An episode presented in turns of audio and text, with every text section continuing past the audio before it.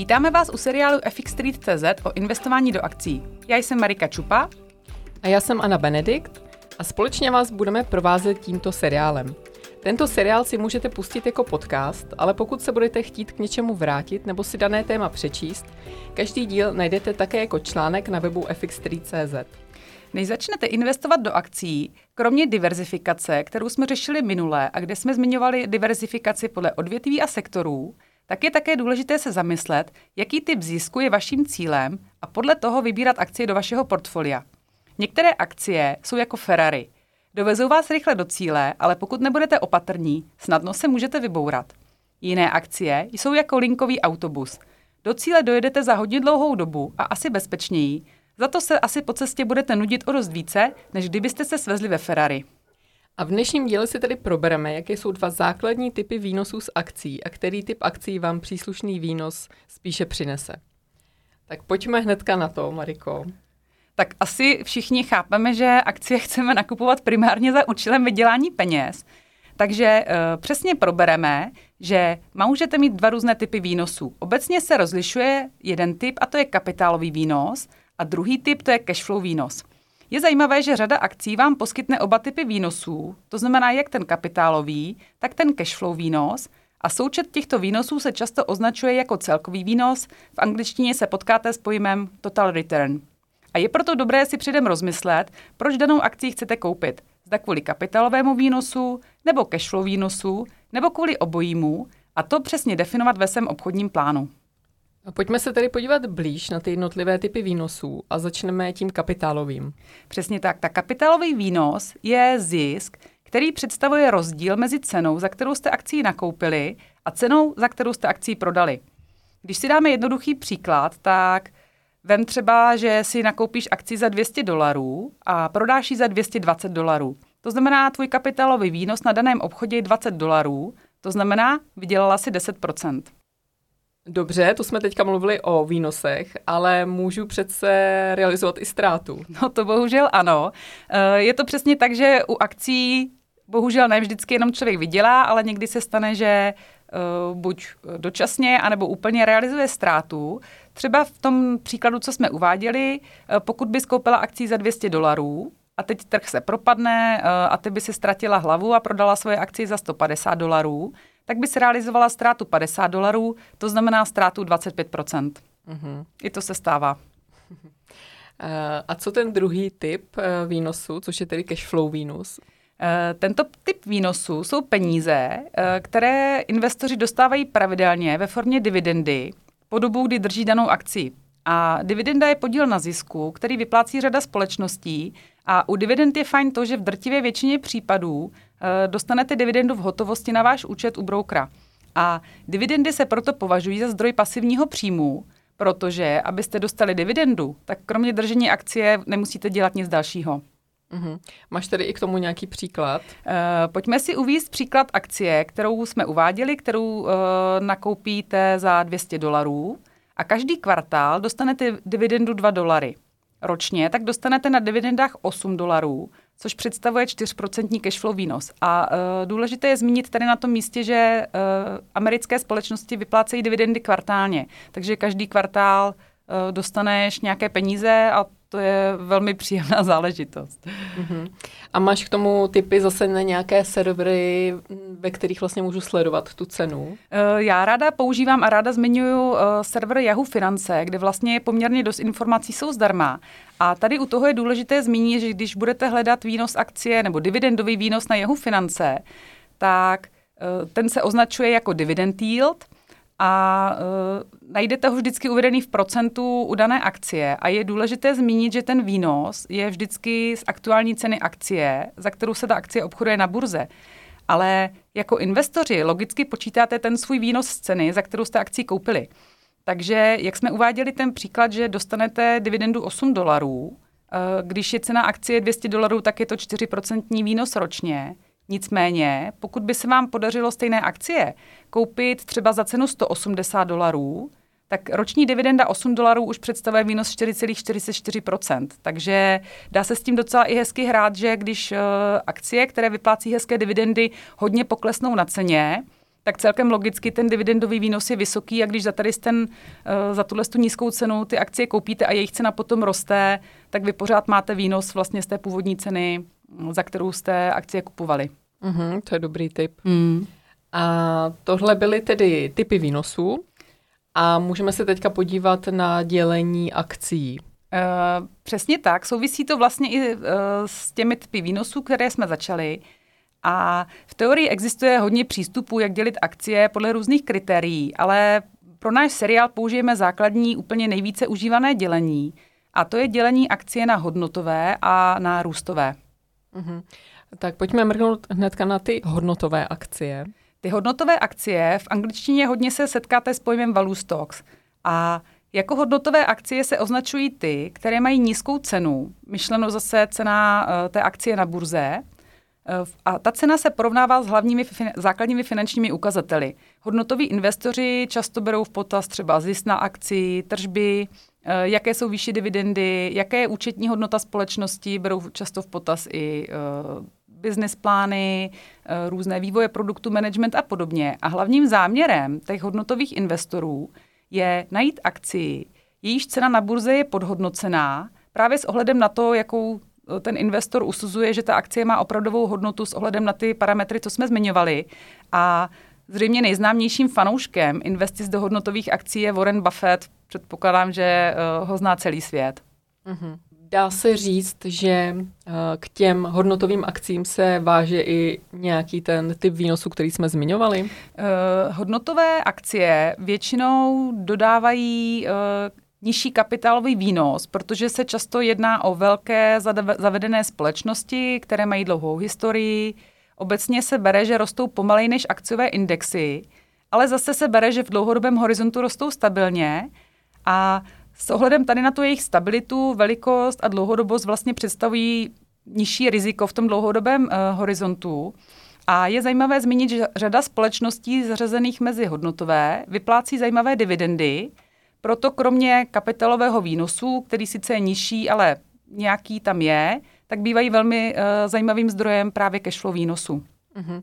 Ty jsi říkala, že uh, ty hodnotové akcie se týkají těch velkých a zavedených společností. Já mám ráda ty příklady, tak kdyby no, si zase to, nějaké uvedla. Jo, ráda. Jsou to takový ty, nechci to říct, ty dinosauři, protože dinosaurus je něco, co už jako je za zenitem, ale jsou to opravdu takové ty velké uh, celosvětově známé korporace. Uh, para příkladů Procter Gamble, uh, McDonald's, Coca-Cola, společnost Nike, Pepsi Cola nebo Berkshire Hathaway, eh, což je vlastně společnost Warrena Buffetta. Eh, můžeme tam uvést třeba banky, napadá mě Citibank, anebo společnost Disney.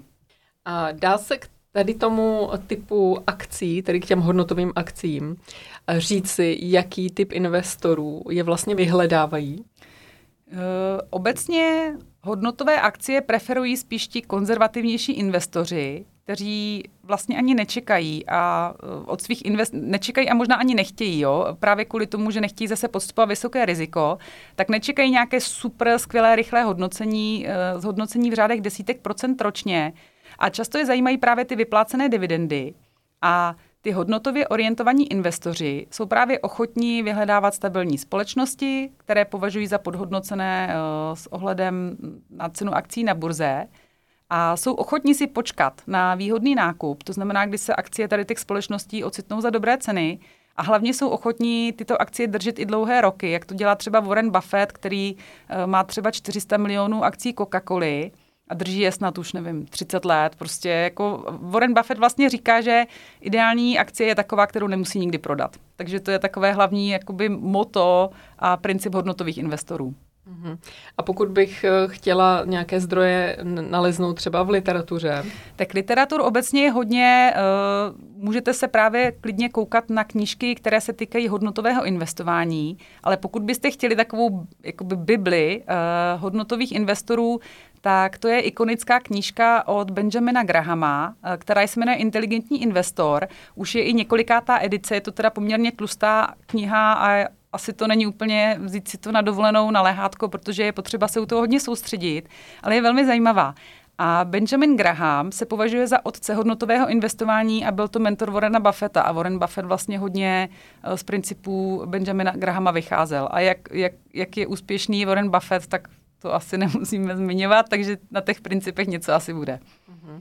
Teďka už se přesuneme k tomu druhému typu akcí a to jsou růstové akcie. E, růstové akcie jsou v angličtině nazývané growth stocks a jako růstové akcie se označují akcie takových společností, které, jak už teda vyplývá z toho názvu, jsou charakteristické vyšším růstem, než je průměrný růst celého akciového trhu, který třeba reprezentuje index, uh, americký index S&P 500.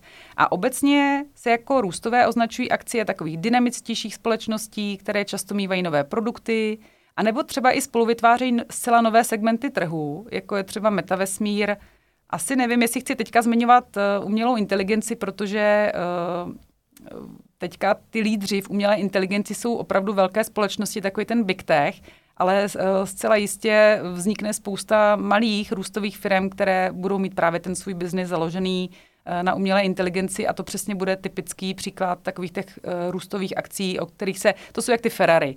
Od nich prostě očekáváš rychlou jízdu, Eh, tady rychlý výnos. Mhm. Jaký tedy typ těch výnosů ty růstové akcie dodávají? Eh, růstové akcie primárně investoři kupují kvůli vyššímu kapitálovému výnosu a investoři očekávají, že jim tyto akcie dodají vyšší výnosy než celkový trh.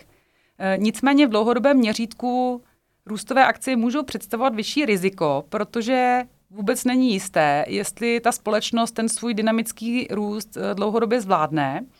A Společnosti, které jsou tady v té kategorii růstové, často nevyplácejí žádné nebo minimální dividendy, protože aby podpořili ten svůj rychlý růst, tak veškeré zisky, pokud teda vůbec nějaké generují, tak znovu investují do svého rozvoje, to znamená, cash flow výnos rozhodně nemůžete čekat od růstových akcí. Uh-huh. Takže tady se tady spíš realizuje ten kapitálový. Když koupíš výnos. dobře a máš štěstí, tak se realizuje kapitálový, zase spousta společností ten kapitálový výnos dodá absolutně nadprůměrný. Ale je potom teda samozřejmě umění uh, vybrat tu správnou společnost ještě v době, kdy třeba není globálně známá, protože potom se můžeš opravdu svíst. Něk- některé společnosti mají spektakulární růst v horizontu pár let ale je potřeba teda tu společnost najít uh, a naskočit do ní dostatečně brzo. Uh-huh. A když se teďka zase teda podíváme na ty příklady, tak uh, ty jsi říkala, že to jsou většinou ty technologické společnosti, tak uh, mě napadá ta NVIDIA. Je to NVIDIA, ačkoliv uh-huh. NVIDIA zase už je nechci říct, že poměrně stará, ale není to úplně v takové té prvotní fázi růstu, ale pořád se považuje za růstovou firmu. Mm. Předpokládám, uh, že ještě tam může být Tesla. Tesla, já, tes, Tesla je, myslím, že miláček růstových, uh, růstových investorů. Jsou tam společnosti jako Netflix nebo Dropbox. Zase spousta, nebo společnost Amazon. Spousta společností uh, už není v té fázi úplně toho prvního rychlého dynamického růstu, protože jakmile to jméno se stane globálním a známým celosvětově, tak často ty společnosti už prostě řeší takové ty problémy těch velkých korporací a ten růst celkem logicky mají pomalejší, než když to jsou úplně takové ty uh, nové, ještě jako nabustované společnosti. Pořád ale tady ty uh, se řadí mezi takové ty klasické reprezentanty těch růstových společností, ale mezi typickými růstovými často najdete akcie společností, které u nás třeba nejsou bezběžně známé. Právě jsou to společnosti, které uh, nejsou úplně ve fázi toho prvotního startupu, protože už se obchodují na burze, to znamená nějakou historii už za sebou, maj, za sebou mají, ale pořád jsou ještě takové jak, jako plné síly a uh, plné růstu. Uh-huh. U těch hodnotových akcí jsme zmiňovali, že ten typ toho investora bude spíš konzervativní. Tady předpokládám, že to bude opak, že spíš to bude větší riziko tam, že ty investoři snesou více rizika, jsou takový odvážnější. Je to tak? Je to přesně, jak říkáš. Uh, do růstových akcí rádi investují nebo preferují odvážnější investoři, kteří mají zájem uh, získat nadprůměrný růst a prostě chtějí nadprůměrný kapitálový výnos. Zároveň jsou ochotní, nebo měli by být ochotní, uh, tolerovat vyšší míru rizika a volatilitu. Uh, to znamená velkou kolísavost cen, která je s těmi růstovými akciemi nedílně spjatá. A pointa taky je, že musí být ochotní věnovat poměrně dost času a úsilí opravdu kvalitnímu výběru akcí, protože eh, když by si sedla do Ferrari a měla čerstvý řidičák a neuměla řídit a neznala, nevím, jak se to auto ovládá a, a tedy, tak máš poměrně velký riziko, že se vybouráš a řekla bych, že stejně je to s růstovými akciemi, že je dobrý, aby, už se, eh, aby je už vybírali trošku zkušenější investoři. A řekla bych, že úplně typickým příkladem investora, možná spíš tradera, který preferuje růstové akcie, je americký trader Mark Minervini. Eh, což je strašná škoda, že on u nás není až tak známý, protože eh, to je neuvěřitelný borec. Uh-huh. A uh, proč je to borec?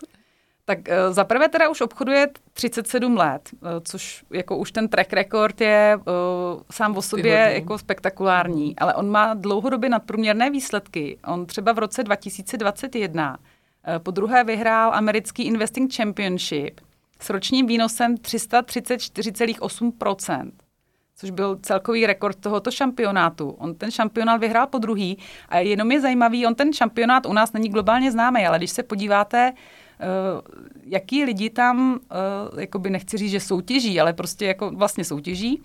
Uh, tam je několik kategorií, jsou tam akciové uh, kategorie, jsou tam uh, třeba forexové nebo různý jakoby jiný typy, třeba s obcemi obchodování a podobně. A tam jsou takové ikony, jako třeba velký institucionální investoři. Já si myslím, že oni to berou možná jako takový sport, jo, že si tam prostě mezi sebou soutěžej. Ale tam rozhodně jako nelezou žádný zelenáči. To znamená, on vyhrál po druhý, uh, 334% ročně, to je prostě masakrální. A on obecně ten průměrný roční výnos má jako nadprůměrný. Jo. Já jsem někde hledala, že za posledních, nevím, třeba 15 let měl průměrný výnos 120% je jako spektakulární a on vlastně eh, se považuje teďka za jednoho z těch nejlepších eh, jakoby traderů a píše o něm i Jack Schweiger ve své známé knize Stock Market Wizards. Takže když byste chtěli, tak Mark Minervini vydal několik knih, všechny jsou v angličtině, ale já jsem je četla všechny a jsou jako strhující. Mě zaujal ten šampionát. Máme něco takového třeba v Evropě? Já vůbec nevím. to je ale, škoda. Ale vím, že uh, když jsem se koukala na minulý roky toho šampionátu, protože ten šampionát probíhá už několik let, tak vyhrál nějaký, teď nevím, který kategorii, ale vyhrál nějaký Slovák. A dokonce jsem tam našla nějakou Češku, zapomněla jsem její jméno, která taky vyhrála v nějaké kategorii ale jako nebyly to žádný známý jména u nás, jo, mm-hmm. takže uh, já nevím, já jsem, Jasně. jako se ne, nechci se, nebo nemám záměr zatím se účastnit tady toho šampionátu, takže se nepátrala, možná kdo má zájem se ochallengeovat, mm-hmm. tak se mhm. můžete mrknout, jestli něco je i v Evropě, ale tady ten americký opravdu jako je uh, známý a musíte se teda připravit na to, že tam jsou známý jména, který je těžký porazit. Mm-hmm. Tak třeba to bude takové to štěstí začátečníka. No já myslím, že konzistentně rok Eh, pod obrovským tlakem, protože ty máš svoji obchodní platformu napojenou přímo na nějaký data toho šampionátu. To znamená, to není jako, že si tam v Excelu nafejkuješ výsledky, ale opravdu z tvý platformy tam chodí online eh, to, jak obchoduješ. To znamená, že jsi pod obrovským tlakem, že tak komunita tě prostě sleduje a myslím si, že ta psychologie tam hraje obrovskou roli taky. Mm-hmm, je to asi jako v každý sportovní Přesně tak, jiný. přesně tak. Dobře, tak to byla taková zajímavost. a pojďme mrknout eh, na obchodní plán, což je určitě něco, co se taky váže s akciema, s výnosama. Tak co to, co to vlastně je, co od toho můžeme čekat? Eh, váže se to přesně k akcím nebo obecně vlastně k jakýmukoliv investování a myslím si, že je docela uh, běžně rozšířená věc, že lidi, kteří chtějí investovat a ne, neberou to úplně, že by se chtěli stát profesionálním investorem. Myslím si, že dost často uh, nakupují akcie bez jakéhokoliv plánu, což je škoda. A bez ohledu na to, jestli se teda uh, někdo rozhodne investovat do hodnotových nebo růstových akcí, tak by bylo dobré, aby si předem připravil plán nebo obchodní plán a ten by měl obsahovat naprosto základní parametry a to je, uh, jaké akcie chcete obchodovat, to znamená nejen teda hodnotové, růstové, ale i jak jsme zmiňovali minulé, je dobrý promyslet si Eh, sektory, geografie. Vlastně tak si jenom jako zamyslete, co vás zajímá, co byste chtěli v tom portfoliu mít. Eh, druhý bod je, kdy, to znamená, za jakých podmínek akcie nakoupíte. Eh, další bod je, kdy, za jakých podmínek ty akcie prodáte. Ať už se ziskem, nebo teda se ztrátou, když se stane nějaká událost, je potřeba na ní se předem připravit, jak na ní budete reagovat. A pokud se rozhodnete diverzifikovat a kupovat více druhů akcí, tak je docela fajn se zamyslet nad tím, jak velké pozice otvíráte, to znamená, za kolik peněz nebo procent z vašeho kapitálu jednotlivé akcie nakoupíte. Mm-hmm.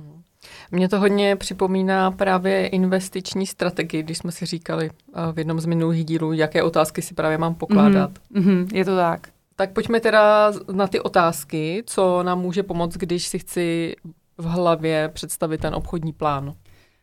Vlastně, když byste chtěli si definovat obchodní plán, můžete si googlovat na internetu, ale je to, já jsem to sama, když jsem to hledala před lety, tak vlastně je těžký najít uh, konzistentně sestavený plán a hlavně pointa je, že potřebujete plán, který bude fitovat vám. To znamená, že je dobrý si položit otázky opravdu jako ty vaše osobní, jo? tak jako první bych třeba řekla, abyste si vůbec promysleli, jaký je váš investiční horizont.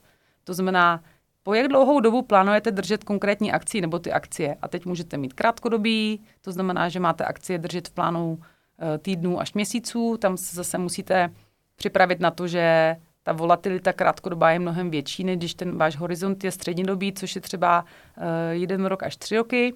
Nebo když máte horizont dlouhodobý, to znamená, že si řeknete přesně jak Warren Buffett, já prostě chci držet akcie 30 let a uh, je, prodat. Přesně, to je ten ideální uh, best case scenario, bych řekla, ale uh, já vždycky říkám, že tak krásný svět bohužel není, aby se nám podařilo mít akcie, které budeme držet celý život. Pokud by se to stalo, jak je to super.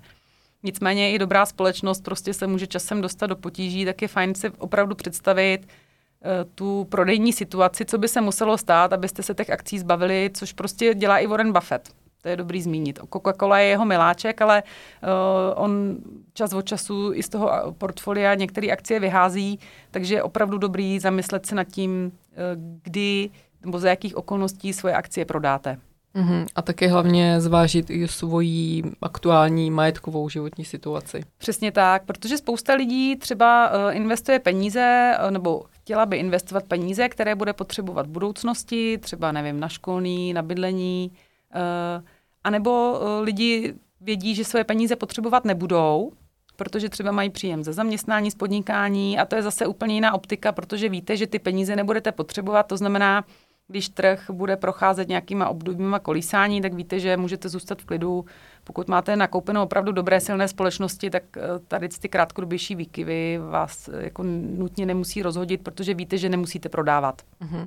A je součástí té uh, strategie nebo toho obchodního plánu uh, třeba úvaha, že já si tu akci prodám, uh, až dosáhne určitého uh, toho výnosu, který si stanovím? Ty si vlastně ten tu exit strategii, jak se tomu nazývá, ty si ji můžeš stanovit, jak chceš. Ty buď si můžeš říct, eh, že přesně stačí mi, když vydělám nevím, 20%, 30%, 50%. Zase, když třeba koupíte uh, hodnotovou akci typu Coca-Cola, uh, mít očekávání, že uděláte 100% výnos, v krátkodobém horizontu je nesmysl. Jo? Je dobrý podívat se na graf, uh, a zjistit, kolik ta akcie rostla třeba za posledních deset let a od toho si nějak můžete uh, dát, nechci říct, že očekávání, ale tak nějak si to jako skalibrovat. Ale přesně můžeš si říct, uh, můj záměr je, nevím, nějaký procento, anebo můj záměr je uh, prodat to za pět let, protože prostě máme v plánu nějakou větší investici. A tam je zase potom dobrý zohledňovat ty tržní podmínky, abys neprodávala zrovna, když ten trh se propadne, tak prostě je dobrý být flexibilní. Mm-hmm. Ale tam zase hodně hraje uh, roli ta psychologie trhu, kdy koukám, že ty akcie rostou a já jsem si řekla, že, je, že mi stačí tenhle výnos a pak třeba můžu jako chtít zase čekat pár let, než, protože doufám, že to zase bude růst. Hmm. Tak podle mě je zase jako těžký to ustát a říct si ne. Řekla jsem si, že mi stačí tenhle výnos, tak to prodám. To je hrozně těžká disciplína, protože lidi jsou chamtiví a když akcie rostou a prodávat v růstu, je hrozně těžký, protože se ti stane velmi pravděpodobně, že nikdy eh, to nenadčasuješ správně. Buď to koupíš moc brzo, tu akci, když třeba si vidíš, že akcie padají, teď si řekneš, že to je skvělý, Coca-Cola padá, tak já si prostě je nakoupím. Teď je nakoupíš a oni ještě padají dále, ty si říkáš, proč jsem si nepočkala. A naopak zase, když uh, ta akcie vyroste, teď ty řekneš, super, mám tady svůj profit, 20, 30, 50% třeba, teď ta akcie furt roste, ty opravdu, vem si, že bys našla tu disciplínu a řekla, ne, já to prostě prodám, protože jsem si řekla, tak pak se dostavuje takzvaný trading blues u spousty lidí, protože ty akcie ještě dál rostou, rostou, rostou. A ty si říkáš, ježíš, prostě teď jsem ještě mohla vydělat, nevím, 10, 20 dalších procent. Eh, je dobrý opravdu eh, Ideální situace je opravdu vykonat eh, ten nákup i prodej podle tvýho plánu, a snažit se ty emoce dát stranou. E, nicméně zase je dobrý vědět, že s těmi emocema prostě se konfrontují i profesionální tradeři a řekla bych, že to je asi opravdu ta nejtěžší část mm, obecně toho investování, neprožívat takovou tu lítost, chamtivost, že ti něco uteklo. Uh-huh.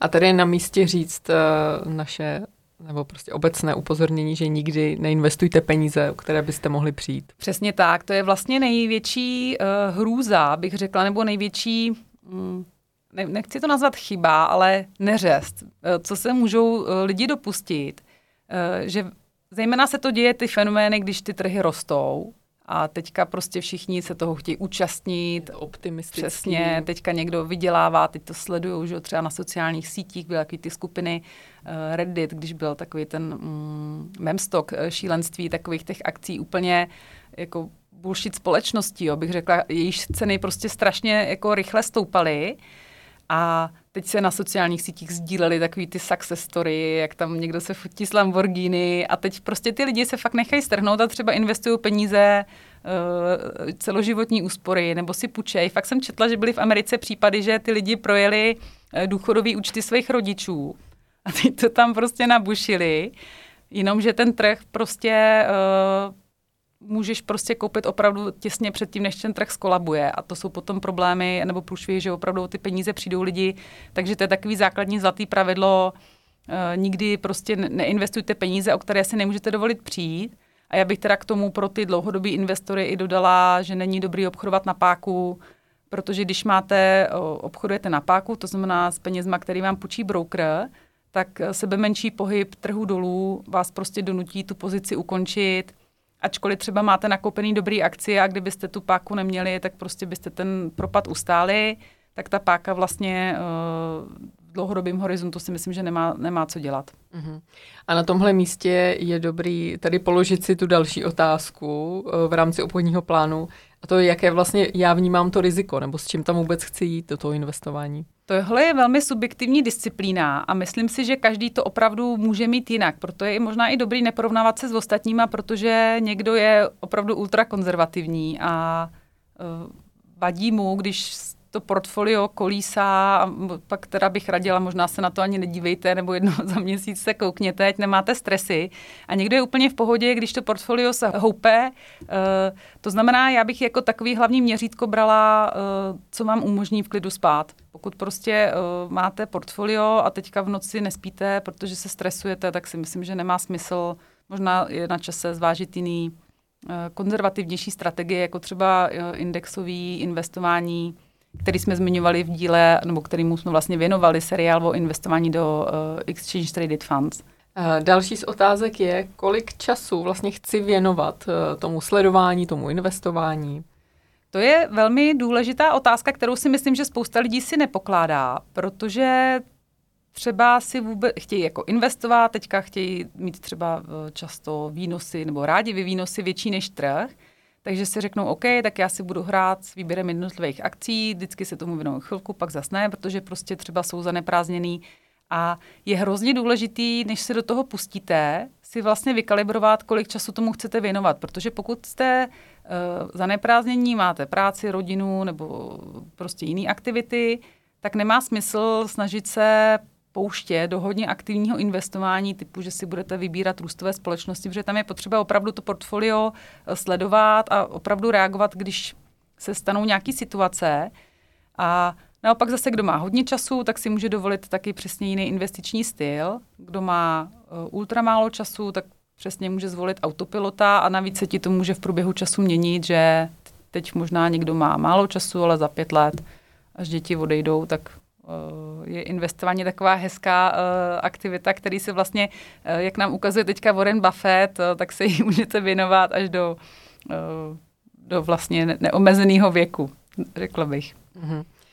A další důležitý aspekt je, jestli mě to investování jako takové zajímá, jestli mám vůbec chuť si o tom něco studovat, eh, vzdělávat se v tomhle oboru. Mm. A já vím, že na trhu existuje už i spousta knížek, nebo oni to i prezentují právě spousta těch investorů, třeba na těch sociálních sítích. A my jsme už tady i některé ty publikace zmiňovali. Tak tohle bych právě taky zmínila, že je to důležitý si mm. položit tuhle otázku, jestli se tím vůbec chci zabývat z hlediska té obecné roviny. Já myslím, že hodně lidí uh, zase s tímhle s tím trošku bojuje, že by jako Myslím si, že investování dneska už si spousta lidí uvědomuje, že by měli. protože kdo sleduje vývoj českého rozpočtu a v dlouhodobém horizontu, tak je nám asi úplně jasný, že nás nečeká od státu nějaký jako dobrá podpora ve našem stáří. Takže kromě toho, že někdo třeba chce akcelerovat uh, zhodnocování majetku, tak vlastně spousta lidí řeší i to, že nějak potřebují investovat, aby se prostě ochránili na stáří. A přesně když vás to nezajímá, tak není důvod uh, hledat si strategii, že třeba přesně budete vybírat růstové akcie, protože tam opravdu se očekává eh, relativně dost nějaký práce, abyste potom zase nekoupili něco, o čem se píše v novinách, což je úplně to nejhorší, že slyšíte někde nějaký typy, nevím, Tesla, tak šup, koupíte Teslu, tak Tesla je ještě relativně dobrá firma, ale potom uh, je spousta firm, které třeba opravdu jsou rizikovější a když si neuděláte to domácí cvičení, neprojdete si tu firmu, nezjistíte si co a jak, tak když vás to nebaví, tak celkem logicky se vám do toho nebude chtít a pak to nemá smysl se do toho nutit. A když vás to nezajímá, tak si prostě můžete i tak najít jiný styl, který přesně nazýváme autopilotem, což třeba je to indexové investování prostřednictvím fondů. A zase koho to baví, tak je to super, protože si postupně může třeba tady, kdo má hodně času, přečíst inteligentního investora, nebo spoustu jiných zajímavých knih, třeba opravdu od toho Marka Minervínyho, protože to třeba pro mě jsou knížky. On je velmi, když se k němu zase vrátím, Uh, on je neuvěřitelně praktický a strukturovaný. Takže v té knížce nemáte moc takového toho bláta kolem, který v některých publikacích najdete, ale on opravdu fokusuje a sdílí, uh, podle jakých parametrů konkrétně akcie vybírá, jak velký pozice volí, uh, za jakých podmínek nakupuje, za jakých podmínek prodává, jak třeba řídí tu pozici v průběhu, když jde nahoru nebo dolů. To je tak neuvěřitelně praktický, že máte pocit, že otevřete manuál dobře, manuje, dobře napsaný manuál k pračce a máte tam prostě popsaný úplně jako step by step všechny věci, takže to je velmi inspirativní, kdo má chuť opravdu uh, se do toho zahloubat a tak nějak si to postupně jako uh, začít studovat. A na závěr tady pro vás máme další rady a typy, které se právě týkají obchodního plánu. Tak povídej, Mariko. No, vlastně už jsme to zmiňovali, že je to, uh, jsou to vaše peníze, ten plán by měl vyhovovat vám a vaší aktuální životní situaci. Takže je vlastně těžký taky, uh, znáte třeba lidi, kteří nějak v obchodu nebo investují, teď jim to skvěle funguje a vy si řeknete, je, to budu replikovat, ale vlastně zjistíte, že to, co funguje někomu, nemusí fungovat někomu jinému právě z těch důvodů, co jsme zmiňovali. Každý má jinou averzi k riziku, uh, jiný množství času, uh, jiný zájem a tedy. Takže opravdu si najděte to, co sedí vám. Uh-huh.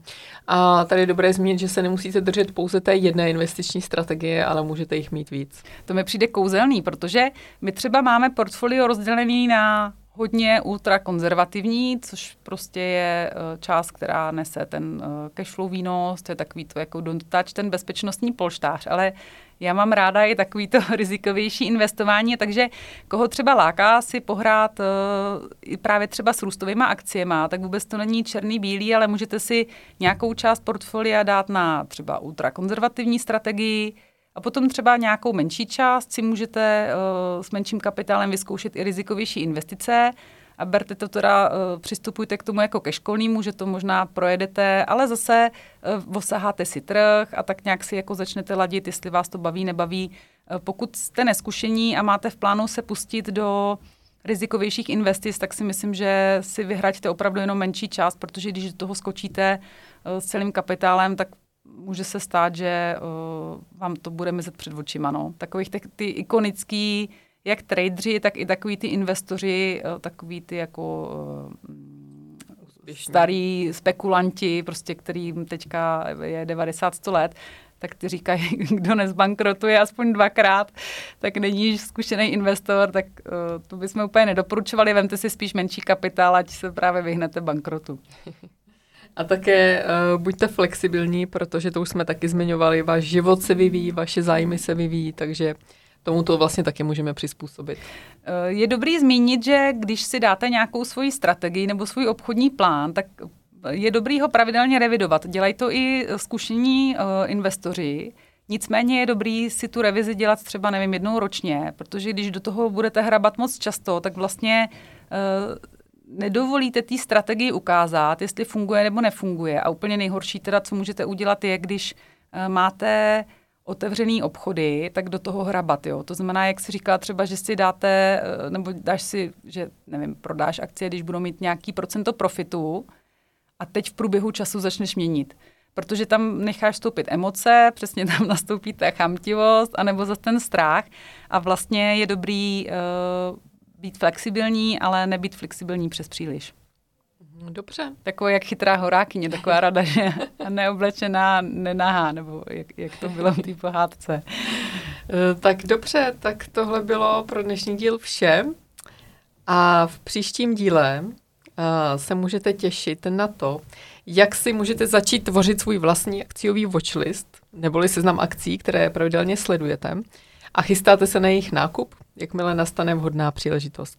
My bychom Watchlist přirovnali, to je takový váš dream team, eh, který je jak dostihový koně, který jsou připravený prostě vyrazit na závod, jakmile nastane vhodná příležitost a jak si udělat tady ten svůj dream team, tak to vám povíme právě příště. Budeme se na vás těšit. A než úplně skončíme, tak je potřeba uvést, že eh, záměrem tohoto seriálu je vzdělávání a nejedná se o investiční doporučení, abyste kupovali nebo prodávali nějaké instrumenty, v tomto případě akcie, anebo tedy dneska ji zmiňované ETFK, a vždy se rozhodujte na základě vašeho vlastního úsudku a vašeho vlastního investičního stylu. Děkujeme.